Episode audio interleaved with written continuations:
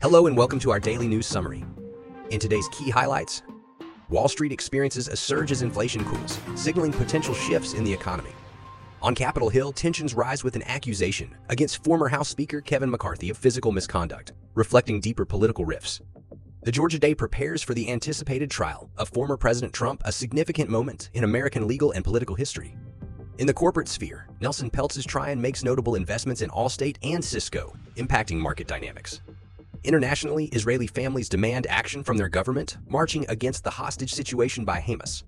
Lastly, the Israeli military's operation in Gaza's largest hospital intensifies the region's complex and volatile situation.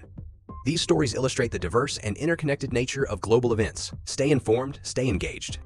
Thank you for watching.